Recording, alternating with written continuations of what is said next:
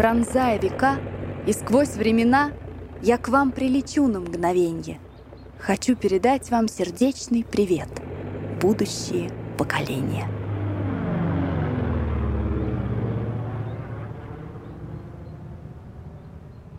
Меня зовут Дмитрий Лебедев.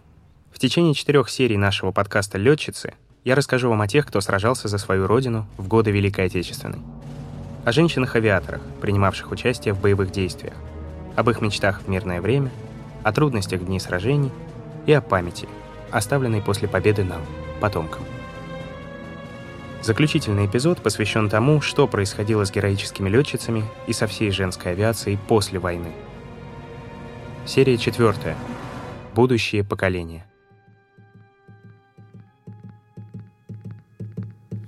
Высоко над землею летит самолет, в самолете девушка летчица, и не видит никто ни коленок ее, ни волос ее, ни ее лица.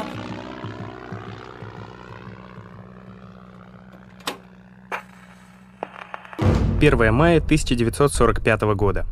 Советские войска продолжают штурмовать Рейхстаг.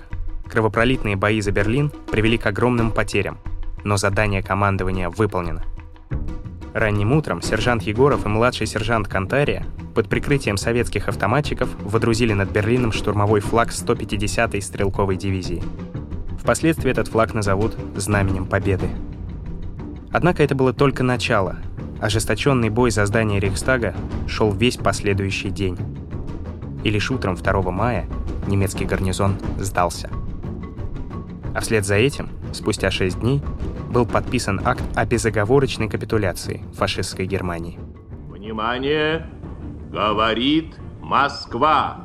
Подписан акт о безоговорочной капитуляции германских вооруженных сил – Великая Отечественная война победоносно завершена. Женские авиаполки встретили победу уже в Европе. Истребители из 586-го около полугода базировались в Венгрии, работали в окрестностях Будапешта. 9 мая весь личный состав выстроился на зеленом поле аэродрома Цинкота. Командиры эскадрилий в торжественной обстановке доложили о полной боевой готовности своих экипажей. Но теперь эти слова звучали уже не буднично, без былой усталости. Ведь готовность к бою уже не нужна. Война закончилась нашей победой. На этом митинге летчицы с гордостью подвели итоги своей фронтовой работы. За три года на полях сражений истребители полка произвели 4419 вылетов и сбили 38 фашистских самолетов. Ни одна вражеская бомба не упала на объекты, находившиеся под охраной отважных летчиц. В тот день весь личный состав был награжден орденами и медалями Советского Союза. Дальше всех за годы войны продвинулись ночные бомбардировщики 46-го гвардейского полка. В начале мая они базировались уже в Германии. Легкие по два помогали наземным войскам в прорыве обороны противника на реке Одер. Их последними целями стали базы по строительству ракет в Свинемюнде а 9 мая застала девушек совсем недалеко от Берлина – рассказывает историк авиации Светлана Чудинова. В конце апреля-то все уж понимали, что не сегодня, так завтра, не завтра, так послезавтра победа-то будет уже за нами, потому что в Берлин берем, бои вот-вот закончатся, но все равно тот день, когда объявили о капитуляции Германии, он стал для всех праздником абсолютным. Ночники вспоминали, что у старшего техника Рима Прудниковой был небольшой радиоприемничек, и она первая узнала о том, что подписан акт капитуляции, прибежала, рассказала. Все прыгали как сумасшедшие, друг друга целовали там и плакали и так далее. Потом устроили несанкционированную стрельбу из пистолетов, револьверов в воздух. А зачем патрон-то беречь? Все равно с победой.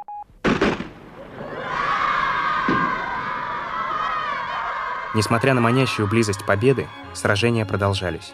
И на отдельных участках фронта с особым ожесточением. Не все немцы готовы были сдаться в преддверии скорого конца. Отдельные формирования противника яростно отбивались, отдавали жизни за почти разгромленный рейх и старались забрать с собой как можно больше советских солдат. А крупные фашистские бонзы в суматохе последних дней войны зачастую пытались сбежать из гибнущей родины, прихватив с собой все, что только можно. Против тех и других летчицы сражались до последнего. Поэтому для многих война кончилась неожиданно. вспоминает штурман 125-го бомбардировочного авиаполка Галина Павловна Брок-Бельцова. Сладкое слово «победа». Все об этом говорят, и все по-разному. Литва по невежеству. Летали бомбить порты на Балтике, через которые враг вывозил все богатства на кораблях, сбегая. Бомбили порты Пилау, Либава, теряли ребят 8 мая, когда наши союзники праздновали День Победы. После задания, когда выполнили, кто-то не вернулся из боя, уставшие легли отдыхать, в 4 утра 9 крик неимоверный, стрельба неимоверная со стороны аэродрома, а наши дома в сторонке, землянки. И вдруг входят командиры и говорят, девчата, победа, война закончилась 9 мая. Когда нам сказали победа, поскакали в этих мужских кальсонных рубашках. И откуда-то у нас пистолеты в руках ТТ, Тульский, Токарев. И мы начали в землянках своих, в этих бараках стрельбу. И входит дежурный, говорит, прекратите, а стрельба с аэродрома, из пулеметов, самолетов, такой грохот, вот это запомнилось. Говорят, перестаньте стрелять, друг друга поубиваете. И мы как очнулись. Стрельба прекратилась, начали обниматься. Все, кто приходил, все друг другом обнимались и говорили, надо же, все закончилось, мы живы. Вскоре после победы по инициативе Сталина принимается решение провести торжественный парад. 24 июня 1945 года на Красную площадь вышли представители всех фронтов и всех родов войск. А в первых рядах особо отличившиеся герои, от генералов до простых солдат. Около полутора тысяч человек от каждого из десяти фронтов и от военно-морского флота. Считается, что над парадом могла пролететь и авиация. В некоторых частях шел ускоренный отбор, и лучшие экипажи отправлялись в столицу. Однако в тот день в небо над Москвой так никто и не поднялся. Из-за нелетной погоды или по иным соображениям. Есть мнение, что над Красной площадью должны были пролететь по два из 46-го женского полка, но вид самолетов из фанеры и перкали посчитали не слишком парадным, хотя многие утверждали, что фронтовой кукурузник достоин памятника из чистого золота. Война закончилась, а служба продолжалась. Еще несколько месяцев полки все так же ходили в наряды, маршировали, отрабатывали вылеты, в общем, делали все то же, что и раньше, но уже без разрывов снарядов, без жуткого страха не увидеть рядом боевых подруг после вылета. Наконец начали приходить приказы о демобилизации. Сначала домой отправился рядовой состав, сержанты, а затем и старшие офицеры. Лишь некоторые остались в рядах вооруженных сил, но большинство девушек приняли решение исполнить свою давнюю мечту о долгожданной мирной жизни. Вспоминает штурман Галина Павловна Брокбельцова. Слез нет, объятия, и стремление уйти из армии быстрее в гражданку. Не доучились, обязательно учиться. Специальность – это не специальность, военный штурман, пикирующего бомбардировщика. Учиться. Куда? МГУ, исторически.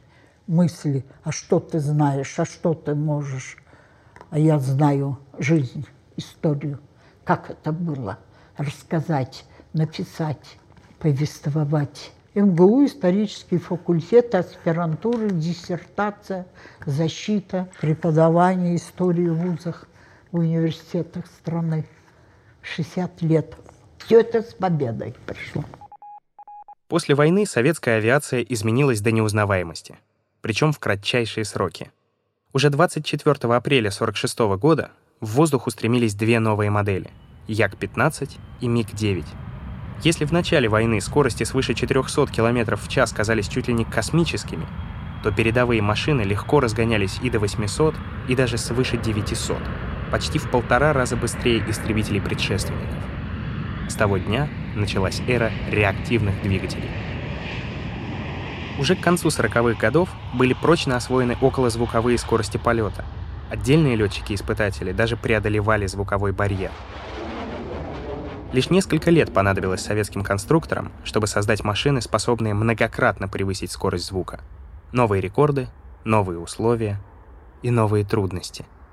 К счастью, с войны вернулось много летчиков, но их было слишком много для мирного времени. Испытательные полигоны, конструкторские бюро, аэроклубы и гражданский флот быстро набрали нужное количество кадров из избыточного числа претендентов. И вновь, как и в довоенные годы, в авиации не нашлось места для девушек. С началом новой эры, с ростом скоростей и перегрузок, женщин практически перестали принимать в авиационные училища. Марина Лаврентьевна Васильева родилась на небольшом хуторе под Смоленском в 1931 году. Когда началась война, ей было всего 10 лет — в непосредственной близости от фронта она видела постоянные бомбежки, видела, как двоюродные братья, ее ровесники, совсем еще мальчишки, уходили в партизаны. И она знала, что где-то там, на передовой, сражаются братья ее мамы — летчики. И в шуме разрывающихся снарядов, в зареве горящих сел маленькая Марина пылала жаждой мести. Мечтала бить фашистов, причем обязательно с воздуха. Но война закончилась. Враг был разбит — а желание научиться летать осталось. И в 1947 году, в 16 лет, Марина решает поступить в авиационное училище. Вопреки всему, она добилась своей цели, а в 55-м она вышла замуж и сменила фамилию. Современная история запомнила Марину Лаврентьевну Попович как одну из первых летчиц-испытателей первого класса, обладательницу 102 мировых рекордов. И просто как сильную женщину, которая вдохновила сотни девушек, на борьбу за свою мечту. Рассказывает полковник авиации Галина Скробова-Кошкина. Марина Лаврентьевна Попович, когда у нее спрашивали, нужны ли в авиации женщины, она отвечала так, без сомнения – может быть потому, что они мягче мужчин, более дисциплинированы и пунктуальны в полете. И мне хочется сказать девушкам, у которых загорелся в душе этот заветный огонек любви к воздушному океану – Небо ждет вас. Подарите ему свое сердце, и вы будете вознаграждены неповторимыми по силе и красоте мгновениями жизни. Я счастлива, что долгие годы дружила с бесконечной небесной голубизной. Под этими словами мы все авиатрисы можем подписаться. Галина Петровна Скробова-Кошкина знает о трудном пути женщины-авиатора не понаслышке – еще шестиклассницей она увидела, как в поле рядом с ее школой, в небольшой башкирской деревне, приземлился вертолет. Тогда все ученики выбежали на улицу и буквально облепили это чудо техники. И в первых рядах была маленькая Галя. В тот день она дала себе клятву «Я буду летать». Ее решимость укрепила случайно попавшая в руки книга Марины Попович «Жизнь. Вечный взлет». По окончанию средней школы Галя пытается поступить в Оренбургское летное училище. Но ей отказывают. Женщин не берем. И все же это ее не останавливает. Чуть позже Галя без труда поступает в Уфимский авиационный институт, где несколько лет пытается пробиться на военную кафедру. Попутно она устраивается в местный аэроклуб ДСААФ, где с отличием сдает экзамены по всем вертолетным дисциплинам. Во многих начинаниях ее вдохновляет пример Марины Попович – как и легендарная летчица, Кошкина была невысокого роста, и ноги до педалей не доставали. По примеру своей героини, она надевала на лодыжки альпинистские цапли и просила подвешивать ее на штангу вниз головой, чтобы вытянуться, хотя бы немножко подрасти. И ей это удается, хоть и не ясно, благодаря таким специфическим упражнениям или просто юные годы взяли свое. Наконец, 28 апреля 1982 года Галя Кошкина впервые поднимается в воздух. Всего 10 лет спустя она вместе с командиром Галиной Расторгуевой и штурманом Людмилой Полянской совершит сверхдальний перелет на вертолете Ми-24 по маршруту Москва-Майами. С 1 сентября по 11 октября 1992 года экипаж пролетел через Анадырь и Канаду, преодолев расстояние свыше 19 тысяч километров. Этот уникальный полет был приурочен к 500-летию открытия Америки и к полувековой годовщине Ленд-Лиза. В знак уважения союзникам за помощь Великой Отечественной хрупкие девушки доказали высочайшую готовность советской вертолетной техники. Кстати, главным консультантом этого перелета стала Валентина Степановна Гризодубова. Да-да, та самая первая женщина, удостоенная звания Героя Советского Союза. На тот момент ей было 83 года. И даже в столь почтенном возрасте она не колеблясь взяла на себя ответственные переговоры с американской стороной и иностранными ассоциациями. При ее поддержке вертолет прошел по маршрутам пилотов Ленд-Лиза и по траектории рекордного перелета легендарной Родины. Незадолго до этого события советские летчицы учредили новую ассоциацию — Союз женщин летных специальностей. Поначалу в клуб входили лишь 13 человек, окрыленных общей мечтой — продолжить славное дело тех девушек, что устремлялись в небо и в годы войны, и в молодой советской стране, и даже в самом начале века. В честь последних общество и получило свое название — «Авиатриса». Сейчас в ассоциацию входят сотни летчиц, пилоты гражданского флота, инструкторы и испытатели, ветераны авиации Великой Отечественной войны, герои России, мастера спорта, национальные и мировые рекордсменки. Все они так или иначе прикладывают огромные усилия, чтобы российские женщины получили простор для профессионального развития в авиации. Несколько лет назад в подмосковном Щелкове, микрорайон Чкаловский, открылась аллея героев. В 2018 году на ней появились три новых бронзовых изваяния Гризодубовой, Осипенко и Росковой. Установки этих памятников добились именно авиатрисы. На одной из сторон постамента приведено такое четверостишее. «Окрыленные с детства мечтою, по примеру Росковой, летать, Гризодубовскому юбилею, перелеты свои посвящать». В этих строках заключена преемственность современной женской авиации, которая объединяет уже четыре поколения летчиц рассказывает полковник авиации Галина Скробова-Кошкина. Очень радует, что есть продолжение. Уже два года подряд набирают девушек в Краснодарское высшее военное авиационное училище летчиков по 15 человек. И мы надеемся, что они продолжат дело, начатое летчицами еще до революции. Первой авиатрисой была у нас Зверева. Летчиц 30-х годов, когда они устанавливали вот эти вот рекорды, перелеты.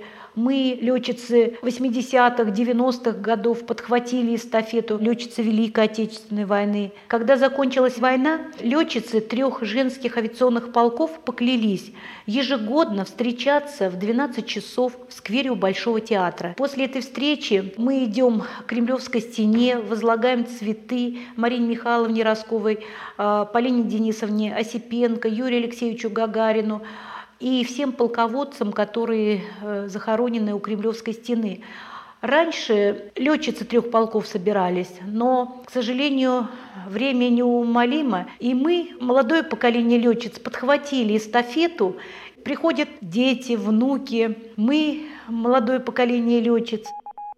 Далеко не все девушки из женских авиаполков связали свою жизнь с небом. После войны многие из них вышли замуж, построили крепкие семьи, у них родились дети – Настало время жить в новом, свободном мире. Учиться и работать, как и раньше, еще до войны. Кто-то возвращался на фабрике, к станкам, от которых они ушли в авиацию. А кто-то решил продолжить обучение. Причем не все бывшие студентки вернулись на свои факультеты. Война сильно повлияла на приоритеты летчиц. И некоторые из них даже изменили свой выбор, исходя из нового мировоззрения – Клавдия Яковлевна Фомичева до войны работала бухгалтером-контролером в Госбанке СССР, попутно увлекалась спортом, ходила в походы, поднималась на Эльбрус и, конечно же, летала. Конец войны она встретила в звании гвардии капитана и со звездой Героя Советского Союза на груди. Когда ее полк был расформирован, Фомичева не вернулась к своей основной специальности и решила работать по призванию.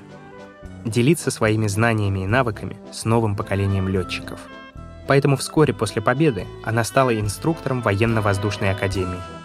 А затем перешла в Борисоглебское авиационное училище, где преподавала тактику, один из важнейших предметов. Многие другие летчицы посвятили своей жизни науке, как, например, Ирина Викторовна Дрягина. Комиссар эскадрильи стала известным агрономом-селекционером, защитила докторскую степень по сельскому хозяйству. В своей московской лаборатории она вывела 46 новых сортов садового ириса, эти цветы она называла именами видных деятелей советской авиации, космонавтики и, конечно, в честь своих боевых подруг. Так в нашей стране появились ирисы Евгения Руднева, Марина Роскова, Штурман Рябова и многие другие. Чуть ли не самую невероятную и разностороннюю карьеру смогла построить командир звена ночных бомбардировщиков Евгения Жигуленко – рассказывает историк авиации Светлана Чудинова. Евгений Андреевна Жигуленко, герой Советского Союза, человек, который после войны еще 10 лет послужил в армии, а потом она достигла очень много. Вот уж действительно был многогранный человек. Сначала построила очень хорошую карьеру, в хорошем смысле этого слова, а, на культурной почве, а потом резко поменяла свою жизнь и в 53 года да, поступила в ВГИК, чтобы, соответственно, получить диплом режиссера. И она его получила. И она сняла фильм, даже два фильма. Первый вот э, «В небе ночные ведьмы», второй «Без права на провал». Первый она посвятила своим подругам. В принципе, цель поступления в ВГИК была одна — снять кино про своих. Как и Евгения Жигуленко, некоторые летчицы задерживались в рядах вооруженных сил. После победы комиссар 46-го гвардейского полка Евдокия Яковлевна Рачкевич демобилизовалась. Однако в 1951 году вновь была призвана в советскую армию. Она отдала служению родине еще пять лет, после чего окончательно покинула войска – по состоянию здоровья. Из воинской части она переезжает в Москву, но ненадолго. Из столицы начался невероятный путь бывшего комиссара. Евдокия Яковлевна, которую все в полку ласково называли «мамочкой», вновь прошла по боевому пути своих однополчан и разыскала каждое братское захоронение, где покоились девушки-бомбардировщицы. Несмотря на обострившийся диабет и больные ноги, Рачкевич приводит все могилы в надлежащий вид – Благодаря ей в полку ночных ведьм нет пропавших без вести. Ночные ведьмы. Так, по заверению самих летчиц, их прозвали немцы. Однако историки и потомки героических бомбардировщиц считают, что такое название было придумано уже после войны. Рассказывает дочь штурмана Екатерины Васильевны Рябовой Ирина Севкова. Не хочется разочаровывать. В общем-то, называли не ночные ведьмы, называли швейные машинки, называли ну, типа «Железный Феликс», только не Феликс, там какой-то другой. Никак сбить не могли, не попадали. А почему сбить не могли? Потому что плоскости просто прошивались. Вот они же не взрывались, снаряды о них. Немцы знали, что есть женский полк, и даже говорили, что там летают какие-то, наверное, приговоренные преступницы, женщины неженственного вида, там, ну, в общем, в таком духе что-то сочиняли. Называли они их ночными ведьмами, на самом деле неизвестно. Это, в общем-то, придумано после. Не стоит полагать, что каждая летчица женских авиаполков добилась всесоюзной славы. Большинство из них были просто женщинами, любящими матерями, трудолюбивыми служащими, домохозяйками. Даже многие из тех, кто был удостоен звания Героя Советского Союза, вели спокойную, мирную жизнь, полную бытовых забот и обычных сложностей рассказывает историк авиации Светлана Чудинова. Кто-то всю послевоенную свою жизнь прожил э, в счастливом браке, кому-то не повезло. Как, э, в принципе, любому человеку. У кого-то были проблемы с детьми, у кого-то были проблемы с работой, у кого-то с жильем. То есть обыкновенные такие бытовые вот проблемы, с которыми сталкивается каждый из нас. Когда вы говорите с придыханием Героя Советского Союза, вы наверняка думаете, что она и дома ходила в парадном кителе, да, со всеми орденами и медалями. А дома находила в домашнем платье или в халате, да, и она думала о том, что туфли порвались, э, там, сыну надо, не знаю, новые штаны исправить, а до зарплаты там две недели. Это нормально, потому что они люди. Раиса Ермолаевна Аронова рассказывала ну, в своих воспоминаниях как раз о послевоенном периоде жизни, когда она училась в военном институте иностранных языков, у нее был маленький сын, с мужем ютились в какой-то съемной комнатушке в коммунальной квартире. Него, значит, по ее воспоминаниям, она варит сыну кашу, стоит там на общей кухне, и какая-то злобная соседка, которая так вот разговаривает с пространством, но при этом, конечно же, пытается цепануть тебя. Вот она, значит, знаем мы, знаем, за что вы там награды свои получали. Ну вот э, Раиса Ермолаевна не сдержалась, и ложку использовал не по назначению, приложил ее аккурат посередине лба этой самой гражданки. И, собственно говоря, совершенно не стыдился этого никогда. Гадостей про себя они, конечно, никому не позволяли говорить. Действительно, летчицы не раз слышали в свой адрес ехидные комментарии.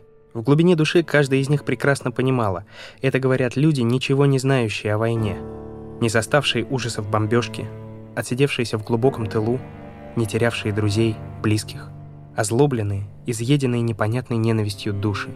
До сих пор не до конца понятно, почему в глазах обывателей был так сильно замаран образ женщины на войне. И все же сами летчицы не терпели такого отношения к своим боевым товарищам. Ведь фронтовая дружба для них так и осталась самым ценным ресурсом. Несмотря на все сложности, женщины наслаждались мирной жизнью, хотя порой и мечтали о небе.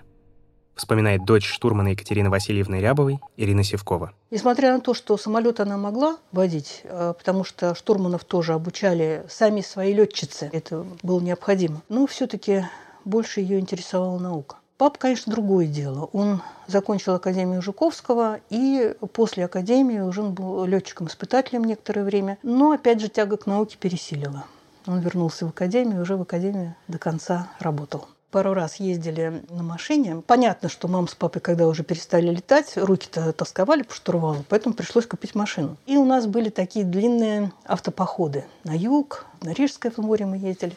На юг было интереснее, потому что мы ехали по всем однополчанам. И там такие были встречи. Конечно, дружба у них была очень крепкая до последних дней. Однако бывших летчиц порой не отпускало военное прошлое. Накатывали воспоминания о воздушных боях. В тревожные ночи снились подруги, сгоравшие в своих самолетах на глазах однополчан. И весь этот ужас фронтовой жизни, всю тяжесть борьбы со смертью, ветераны старались заточить в своих сердцах. Вспоминать о них лишь про себя. Поэтому рассказы о войне в семьях были редкостью. Вспоминает внучка штурмана Екатерины Яковлевны Батухтиной Анна Шлейтерова. Бабушку приглашали, когда мама была школьницей, на уроки. Были такие уроки мужества в начале учебного года, обычно на 1 сентября и на 9 мая. И она рассказывала школьникам, как это было, свой путь, как она летала, что было на войне. Это было так в семье об этом как-то никто не хвастался, ну просто было приятно, что ты жил с таким человеком. Даже вот мама мне моя говорила, что после войны родители мало говорили о войне, потому что это очень тяжело, опять надо через себя это пропустить, опять это надо вспоминать, а это очень тяжело. И такого не было. Были воспоминания о том, где летали, освобождали Ригу. Мы на тот момент с родителями жили в Риге. Недалеко от Риги находился во время войны детский лагерь смерти Саласпилс, где фашисты привезенных детей брали у них кровь, делали какие-то опыты на них. Меня поразил тот факт, они бомбили вот этот лагерь, и я, когда она рассказывала, меня какой-то ужас, как ребенка вот охватил. Я помню, я спать не могла, и она меня успокаивала и говорила, такого больше не будет, поверь мне. Вот такого больше не будет. Некоторые летчицы старались оградить своих родных от войны во всем, включая и киноленты о Великой Отечественной. В Советском Союзе было много режиссеров, снимавших правдивые фильмы, которые старались донести до будущих поколений простую истину. В этом мире не может и не должно быть места войне. Но даже признанные классики кинематографа не могли передать всей той боли, жившей в сердцах у фронтовиков. Вспоминает внучка командира звена Екатерины Петровны Федотовой Анна Мусатова. Помню очень хорошо, что бабушка не любила военные фильмы совершенно. То есть она практически никогда их не смотрела. Думаю, что это связано с романтизацией войны, потому что она всегда как бы очень... Не то, что избегала, но она всегда давала четко понять, что это не про романтику совершенно, что это не про те самые ромашишки из фильма, что да, конечно, это все было, но, это, но война это страшно. Дедушка при этом, например, их очень любил, и совершенно не было никакого конфликта на этой почве. И вот мы с дедушкой там засматривались ими, особенно ближе к памятным датам. И все же война оставила не только черный след на душах летчиц. В сражениях закалился стальной характер и нерушимая дружба внутри экипажей, эскадрилей и целых полков. После победы многие фронтовики поклялись встречаться в условленные даты и чтить память погибших. Так было и с 46-м гвардейским. Командир полка Евдокия Давыдовна Бершанская сделала все, чтобы ее девочки остались большой, дружной семьей. Рассказывает руководитель музея Героя Советского Союза летчицы Татьяны Макаровой, историк Юлия Плетнева. Нас всегда восхищало то, как после войны самоорганизовался 46-й полк. Может быть, самоорганизовался неправильно, потому что с командиром им бесконечно повезло. Бершанская — это выбор Росковой, который определил судьбу полка. Бершанская их держала в кулаке, чтобы они все знали друг о друге, чтобы они знали, в какой жизненной ситуации кто из них находится.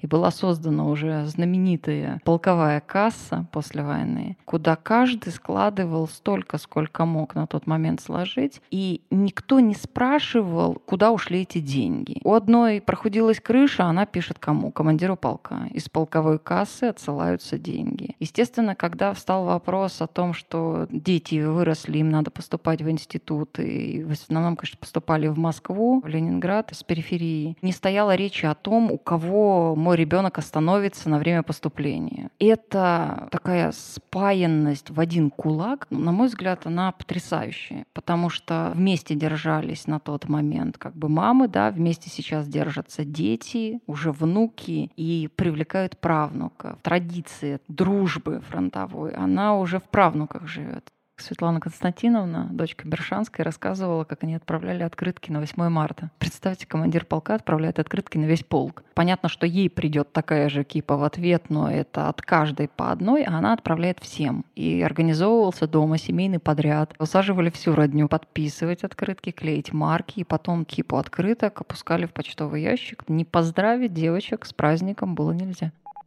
2 мая 2019 года. Москва. Театральная площадь. В этот день здесь проводятся традиционные встречи женских авиаформирований. Изначально такую клятву дали летчицы 46-го полка ночных бомбардировщиков, но потом к ним стали присоединяться и другие.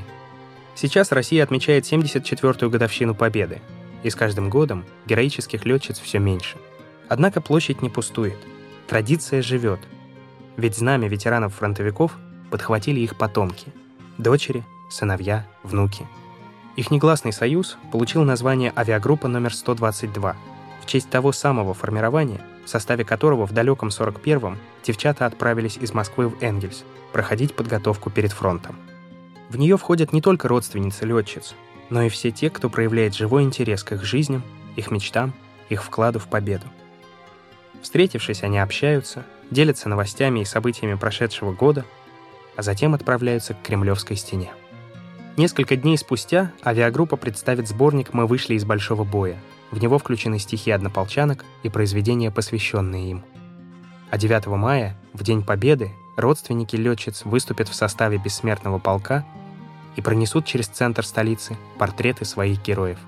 Эти и многие другие события авиагруппа устраивает своими силами, чтобы не дать угаснуть памяти о Великой войне. Рассказывает дочь комиссара эскадрильи Ксении Павловны Карпуниной Марина Хромова. Мы сотрудничаем со всеми музеями. У нас и в Ленинграде есть музей. Здесь есть музей Жени Рудневой, Тани Макаровой. И мы с всей своей авиагруппой 122 мы ездили в Энгельс, где формировались полки. Мы ездили в Благодарный, где тоже стояла часть. Мы ездили в Пересыпь. Девочки у нас ездили недавно в Керчь. Привезли землю с могилы Жени Рудневой. И мы торжественно вручали в присутствии кадетов. И вот эту землю передали в музей Жени Рудневой. Молодежь должна это знать знать. На, на чем-то они должны воспитываться. К юбилейному году Дня Победы я думала, а что бы моя мама сказала мне, людям, нашему поколению, чтобы девочки вот эти сказали, летчицы. И родилось вот такое стихотворение. Пронзая века и сквозь времена, я к вам прилечу на мгновение. Хочу передать вам сердечный привет – будущее поколение. Ведь мы погибали за судьбы людей, и не было тени сомнения, чтоб счастливо жили, растили детей, будущее поколение. И подвигом нашим гордится страна, героям не будет забвения, вовек не забудут их имена, будущее поколение. И свято храня заветы отцов, и не встав пред врагом на колени, вы пронесете мир и любовь в будущее поколение. Самая почетная гостья каждого мероприятия авиагруппы 122 – это Галина Павловна Брок-Бельцова, единственный ныне здравствующий ветеран женских авиаполков. Сейчас, в 2019-м, ей 94 года. Хотя, глядя на нее, можно сказать, возраст – это не более чем цифра в паспорте. Неугасимый огонь в глазах, железное рукопожатие, прекрасная память и невероятная жажда жизни. Все это Галина Павловна, живой символ современной женской авиации. Желание лететь хоть сейчас. Американцы нас приглашали. Четырежды были в Америке, издали книгу. Анна Ногл, известный писатель американский, «Танец со смертью». Она назвала наши полеты на пикирующих бомбардировщиках. Выступали в Америке в академиях среди летчиков, инженеров, о новой технике, о полетах, почему девчонки на войне с асами, летчиками. Я летала, они мне всегда говорили, Галка, полетишь? Я говорю, да. Завтра полеты, сегодня готово? Я говорю, аварийный чемоданчик собран. Могу я сказать, что я счастлива? Да. Только ли сейчас, когда узнала, я вам скажу, Аркадий Гайдар подарил книгу Зои Космодемьянской. Эту книгу мы нашли в Подольском военном архиве в сороковом году в Москве в Сокольниках. Он спросил Зою, что бы ты хотела на встрече с писателем? Она говорит, я бы хотела знать ваше э, мнение о счастье. Что такое счастье? И он написал на книге. Счастье – честно жить, много трудиться и любить Родину. Я счастлива. Они мечтали, чтобы война отступила навсегда, чтобы небо вечно было мирным, чтобы каждый мог притворить свои мечты в жизнь. И теперь их потомки, те, кто подхватил их знамя, словом и делом подтверждают девиз Марины Михайловны Росковой «Мы можем все». А нам остается лишь жить, любить и помнить уроки истории. Никто не вернулся с войны. Вернуться с войны невозможно. Там слишком счастливые сны. Там слишком рассветы тревожны. Там слишком высокая честь. Там слишком суровая участь. Погибшие с нами все здесь. Живые еще не вернулись. Лишь отпуск бессрочный домой они заслужили упавших. Они и в толпе городской идут как в колоннах на марше. И если настанет пора, что войн уже больше не будет, последней войны ветеран последним свой отпуск добудет. И снова вернется туда, откуда его отпустила последняя наша звезда, над братской последней могилой. Там место пустует в бою. Там братцы вас ждут, и девчата. Все почести вам отдадут, и нежный брезент маск халата. Там все перед смертью равны. Господь всем воздаст непреложно. Вернуться с войны невозможно. Никто не вернется с войны.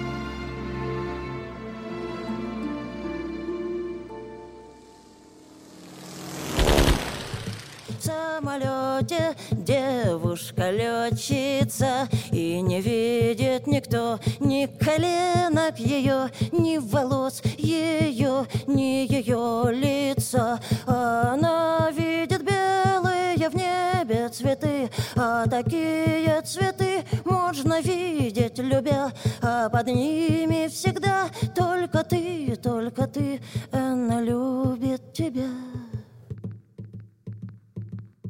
За помощь в создании подкаста сервис SoundStream благодарит Музей Героя Советского Союза летчицы Татьяны Петровны Макаровой при Пищевом колледже номер 33, Союз женщин летных специальностей «Авиатриса» и санаторий «Белое озеро». Команда сериала выражает признательность Юлии Плетневой и Светлане Чудиновой за подробные исторические сведения, Анне Шлейтеровой, Ирине Севковой и Марине Хромовой за воспоминания летчиц женских авиаполков, а также полковнику авиации Галине Скробовой-Кошкиной за художественные и документальные материалы. Отдельно. Весь коллектив проекта благодарит гвардии старшего лейтенанта Галину Павловну Брок-Бельцову, штурмана 125-го бомбардировочного авиационного полка,